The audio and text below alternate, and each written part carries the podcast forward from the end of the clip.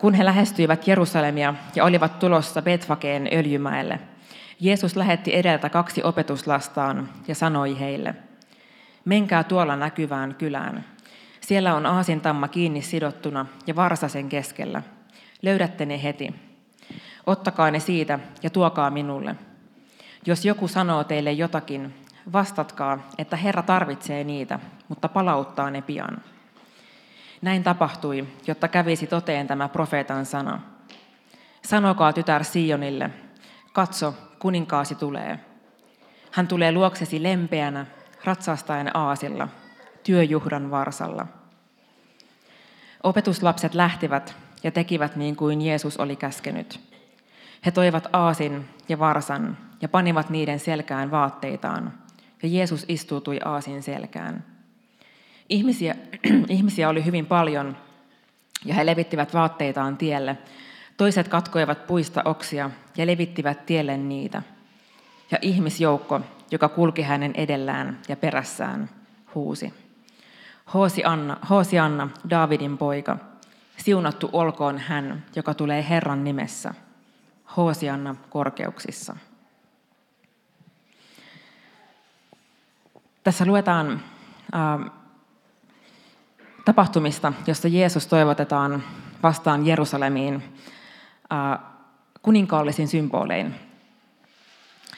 Jeesuksen ympärillä kulki paljon ihmisiä, jotka odotti Messiasta ja jotka olivat joko vakuuttuneita siitä, että hän on Messias, tai monet varmasti miettii, että onko tämä tässä, onko Jeesus tässä se luvattu Messias, josta niin monet profeetat ja, ja kirjoitukset kertovat.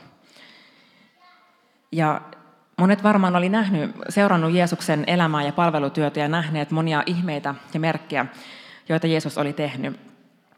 Ja itse asiassa mielenkiintoisesti Johanneksen evankeliumi, kun, kun Johannes kertoo tästä samasta tapahtumasta, niin hän mainitsee, että, että Jeesusta oli vastaanottamassa myös ihmisiä, jotka oli nähneet juuri tässä edellä ähm, olevan Jeesuksen tekemän ihmeen, jossa Jeesus ähm, herättää Lasaruksen kuolleista. Ja Johannes kertoo, että nämä ihmiset oli täällä paikan päällä todistamasta siitä, mitä Lasarukselle kävi. Joten voitte kuvitella, että tässä varmaan tilanteessa on ollut paljon odotusta ja paljon semmoista ähm, jollain tavalla semmoista iloa ja riemua siitä, että nyt on tapahtumassa että me ollaan jonkun tosi suuren keskellä. Mutta luultavasti myös ihmiset odotti hyvin toisenlaista tai tietynlaista Messiasta. Jonkun verran kirjoitukset ja, ja vanhassa testamentissa puhutaan ähm, kuninkaasta, joka tulee nöyränä. Ja itse asiassa tässä päivän evankeliumitekstissäkin siterataan Sakarian kirjeen kohtaa, jossa, jossa sanotaan, että hän tulee luoksesi lempeänä ratsastaen aasilla. Mutta silti ähm, on hyvin todennäköistä, että monet sen ajan ihmiset ja juutalaiset odotti äh, hyvin konkreettista kuningasta, vapahtajaa, joka, joka hyvin tämmöisellä käsiin tuntuvalla, kosketettavalla tavalla vapauttaisi heidät sorron alta. Rooman, Rooman vallasta ja, ja, ja tämä oli itse asiassa juutalaisten historiaa oikeastaan läpi, kun me luetaan vanhaa testamenttia, niin, niin tätä samaa odotusta tuli uudestaan ja uudestaan läpi juutalaisten historian. Juutalaiset, juutalaisethan oli tosi useasti monen, monenkin erilaisen sortajan, sortovallan alla. Ja, ja me luetaan, että miten kun nousi uusia kuninkaita, niin, niin kuningas, kuka, jokainen eri tavalla, mutta nämä kuninkaat vapautti kansaa näiden, näiden vihollisten käsistä. Ja niin oli käynyt uudelleen ja uudelleen. Voit lukea kuninkaiden, kuninkaiden kirjoja, muun muassa siellä se näkyy hyvin. Ja, ja ennen kuninkaita oli itse asiassa tuomareita, tuomareita, jotka myöskin oli, kun Jumala nosti tuomarin isra, israelilaisille, niin, niin monesti tuomari oli se, joka ikään kuin laittoi asiat taas kohdilleen ja, ja vapautti israelilaiset sorran alta. Joten ei ole oikeastaan ihmekään, että nyt kun juutalaiset taas odotti uutta Messiasta, tai ei uutta, vaan odotti Messiasta, odotti uh, tulevaa ikään kuin vapahtajaa, joka vapauttaisi heidät, niin on ymmärrettävää, että monella se ajatus siitä, minkälainen Messias tulee olevaan, oli hyvin konkreettinen. Ja voisin kuvitella, että, että jollain tavalla jopa se odotus oli sellainen, että, että josko nyt aika olisi koittanut, että me päästään vihollisen ikeen alta. Jospa nyt olisi se aika, että tämä Jeesus, joka, joka tässä nyt ratsastaa, ratsastaa Jerusalemiin, ää, vie meidät pois ää, tästä orjuudesta. Ja tässähän he huudettiin vielä, että Hoosiana Daavidin poika. Ja David, mä voisin ajatella, että monet myös odotti kuningasta, joka oli Daavidin kaltainen. Ja Davidhan oli juuri tällainen sotasankari, joka vapautti israelilaiset muun muassa filistealaisten kynsistä.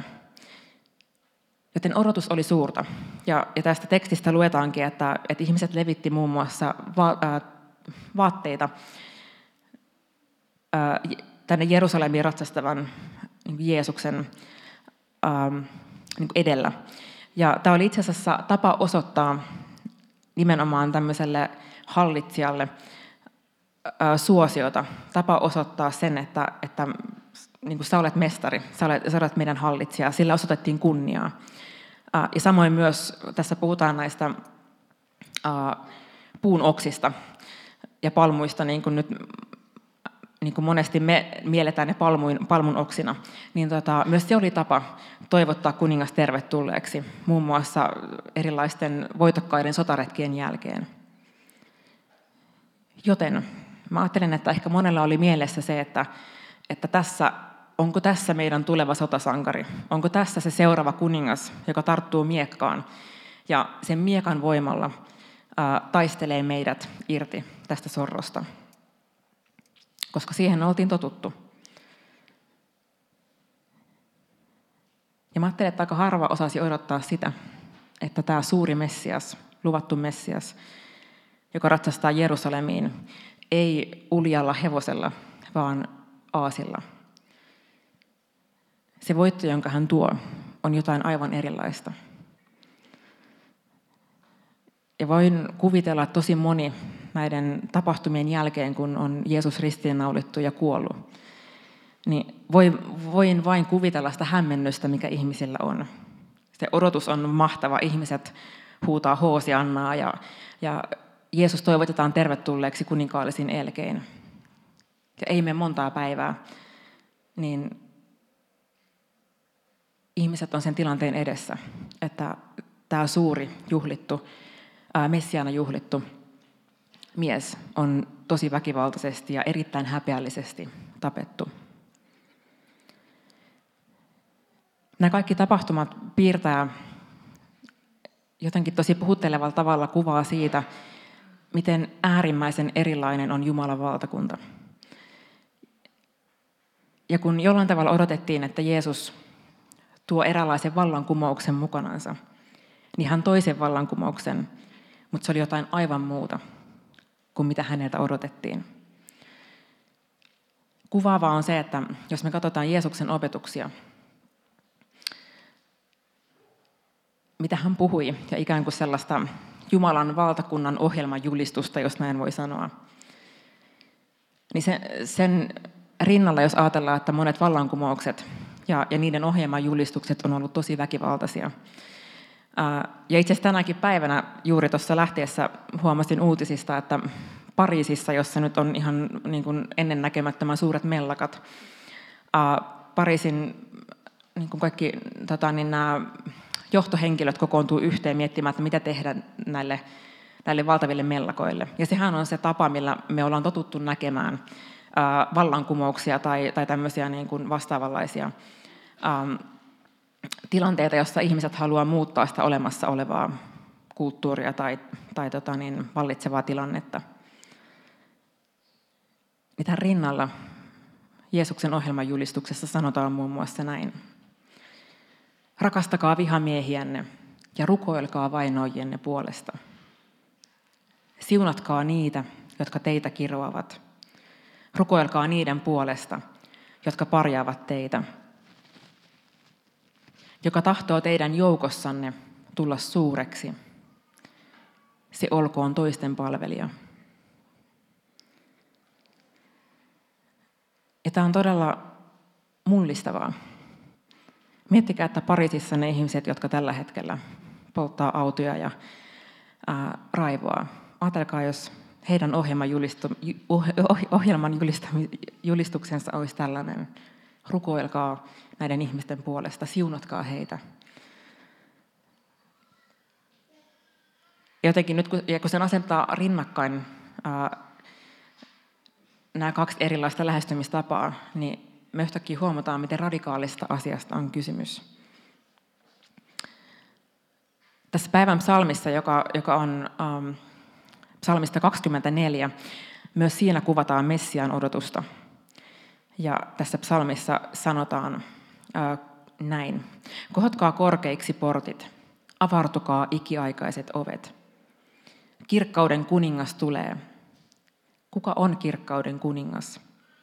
Hän on Herra, väkevä ja voimallinen.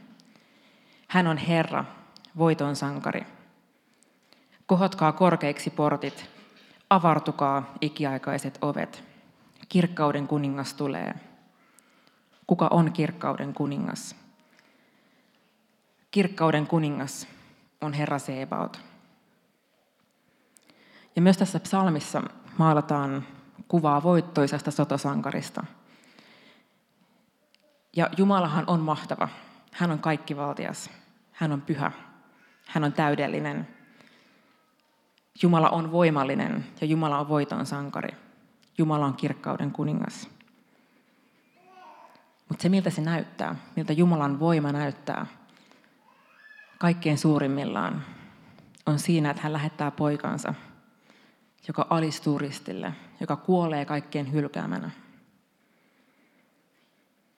Se, että Jumala on voiton sankari,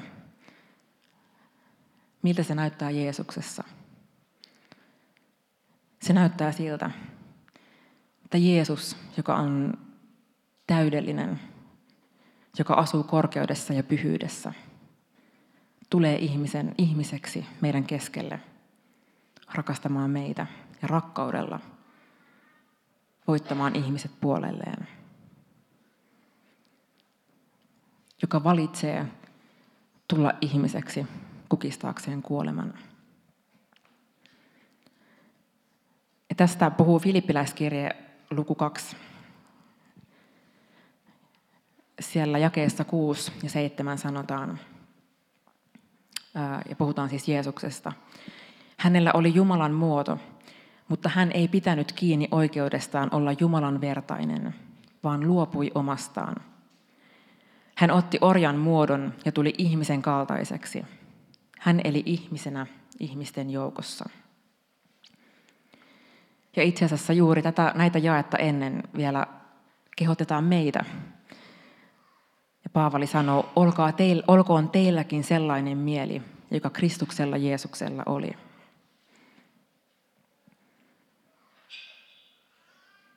Että me luetaan nöyrästä kuninkaasta, Jumalasta, joka ikään kuin tekee rakkauden vallankumouksen. Hän tekee jotain niin ainutlaatuista, että maailma maailman historia ei ole sellaista nähnyt. Ja Jeesus rakkaudessaan ja siinä nöyryydessä antaa meille esimerkin, kuinka viedä eteenpäin ikään kuin sitä vallankumousta, jonka Jumala on tuonut pojassaan maan päälle. Ja se vallankumous ei ole sitä, että me lähdetään porukalla taistelemaan miekat ja, ja jotenkin sellaiset ikään kuin maailman käyttämät aseet mukanamme, vaan se vallankumous on sitä, että se Jumalan rakkaus, jota, jota Jumala on osoittanut meille, saa olla se ää, ikään kuin ase, jos näin voi sanoa, jonka kanssa me mennään eteenpäin. Ja se vallankumous on myöskin sellaista, että se ei vaadi ää, muuta kuin, että yksi ihminen ottaa sen sanoman ja lähtee viemään sitä eteenpäin. Ja niin Jumalan maailmaan muuttava voima saa mennä eteenpäin. Mikä tahansa muu vallankumous, jos sä teet sen yhden, yhden ihmisen voimin, niin se ei mene kauhean pitkälle. Mutta Jumalan valtakunta leviää kenen tahansa ihmisen kautta, joka haluaa ottaa sen rakkauden vastaan ja viedä sitä eteenpäin. Se on Jumalan työtä.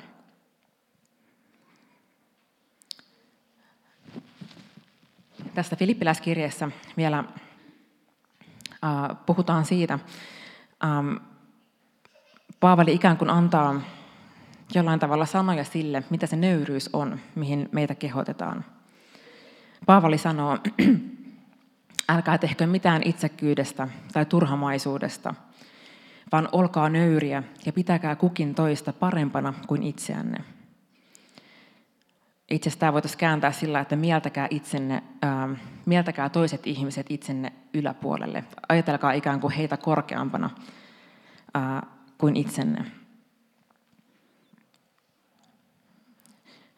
Ja jotenkin tämä kohta puhuu hyvin siitä, mikä auttaa meitä siihen nöyryyteen. Nöyryys ei ole sitä, että me ollaan ovimattona tai semmoisena jalkarättinä, jota voidaan polkea.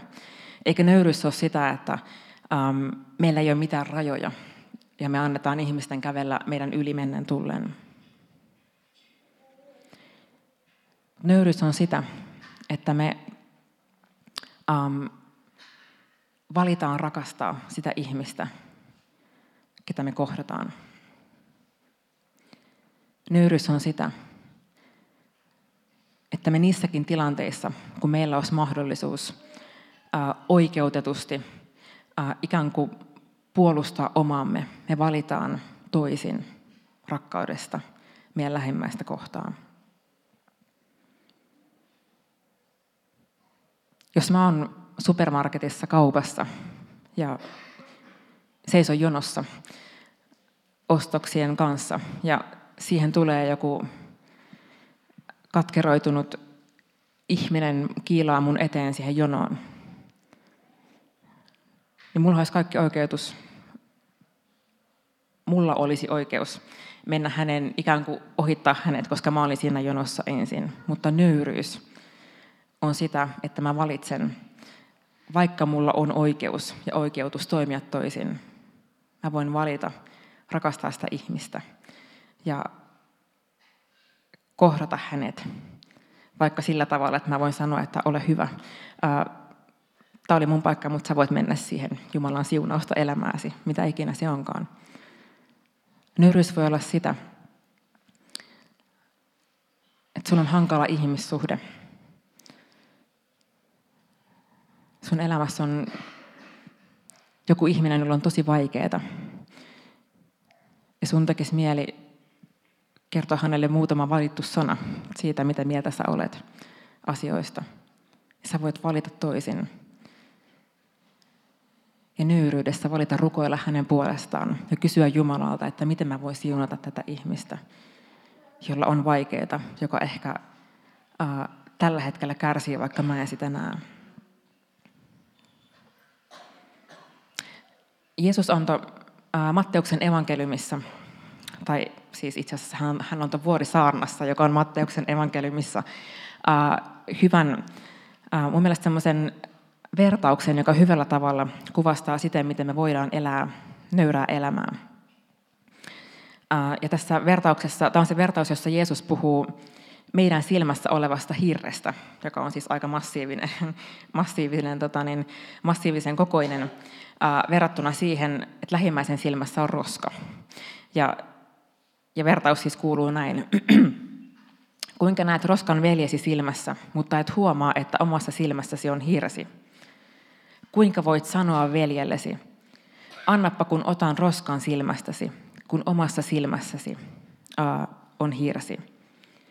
Sinä tekopyhä, ota ensin hirsi omasta silmästäsi, vasta sitten näet ottaa roskan veljesi silmästä. Ja tässähän Jeesus ähm, nimenomaan sanoa, että kuinka näet roskan veljesi silmässä. Kuinka sä kiinnität huomiota siihen, että sun veljesi silmässä on roska. Se on ehkä fakta, että sun veljesi silmässä on se pienen pieni roska. Mutta miksi sä kiinnität siihen huomiota, kun sun omassa silmässä on jotakin vielä pahempaa? Minkä takia sä osoittelet sormella sun lähimmäistä, kun itse asiassa sun omassa elämässä olisi myös paljon asioita, jotka eivät ole ihan kohdallansa. Ja mä ajattelen, että tämä voisi myös ajatella niin,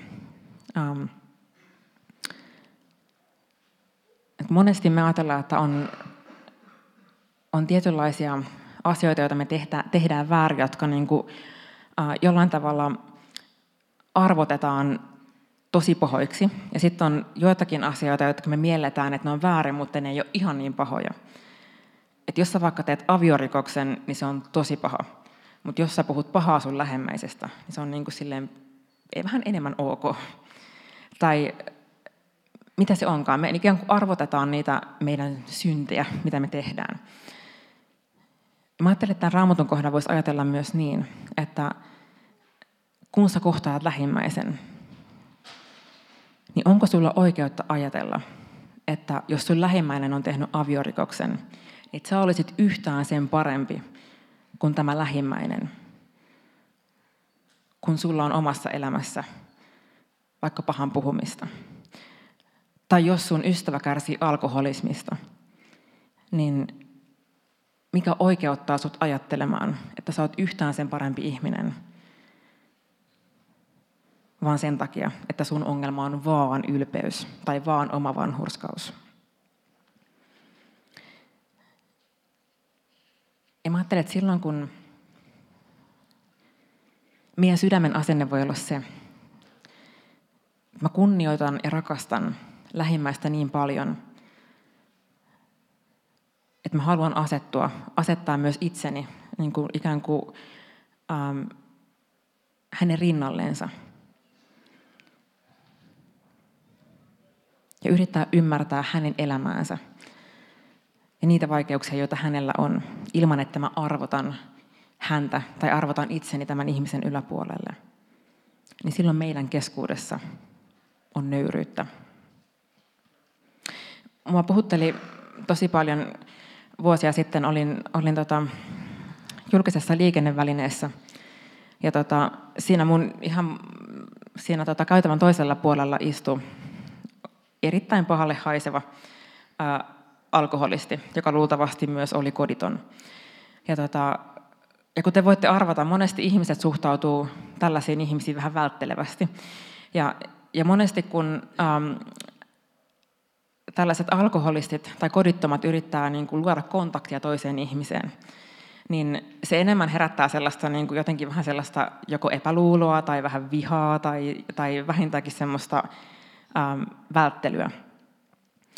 Ja tota, mua puhutteli ihan suunnattomasti se, että siinä sattui istumaan sitten tämän kodittoman vieressä ää, tämmöinen mies.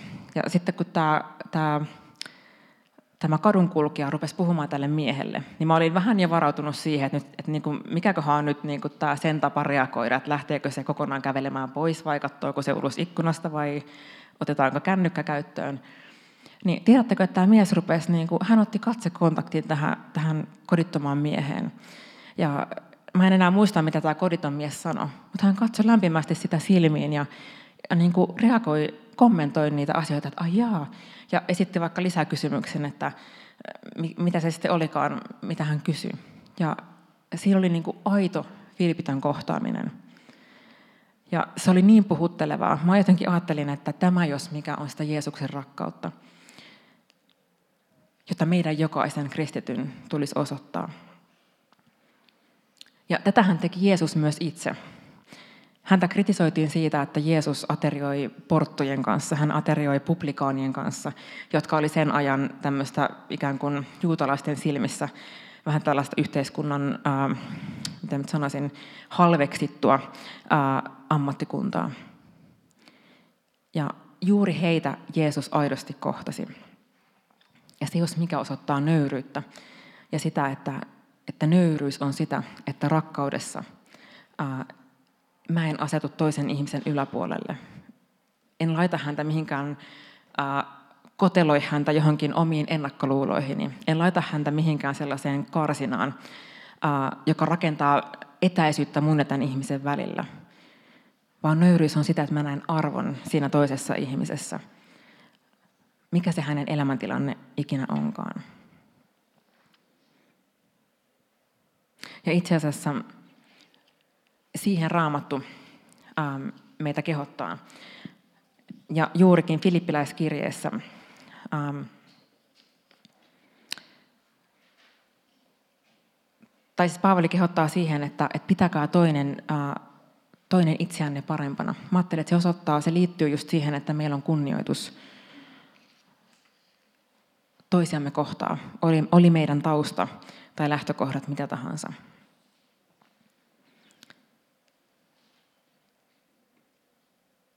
Tänä adventtina ähm, mä